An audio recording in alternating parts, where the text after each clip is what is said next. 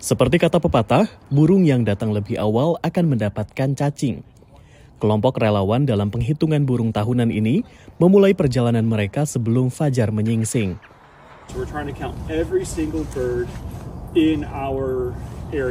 Ini adalah satu dari 3.000 lebih kelompok yang ikut Christmas Bird Count. Mereka keluar lebih awal, baik saat hujan, salju maupun cerah, untuk mencari burung-burung di seluruh penjuru Amerika Serikat.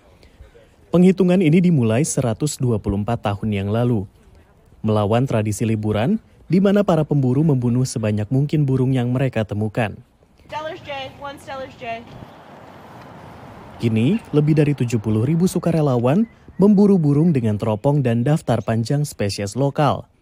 Yang mereka harapkan dapat dilihat dalam radius 24 km dari kelompok masing-masing.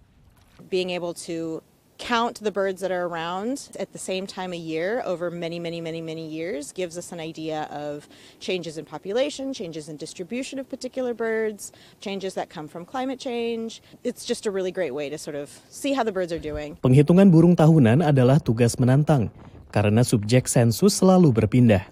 Ada banyak habitat burung di Seattle, mulai dari taman dan lahan basah hingga kebun dan bahkan pemakaman. Beberapa pengamat burung veteran dapat mengenali puluhan spesies hanya dari suaranya.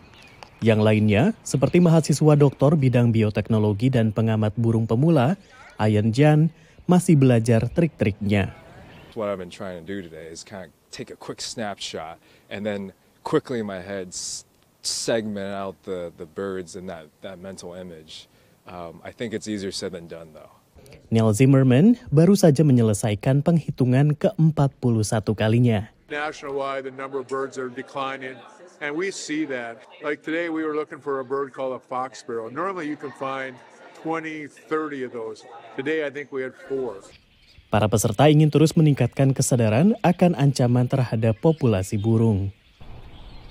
Hitungan terbaru menunjukkan bahwa populasi burung di Amerika Utara telah berkurang hampir sepertiganya. Sejak 1970-an, sekitar 3 miliar burung telah punah. Hal ini disebabkan oleh berbagai faktor, termasuk predator, pestisida, dan berkurangnya habitat. Dari Arlington, Virginia, saya Rio Tuasikal dan tim VOA.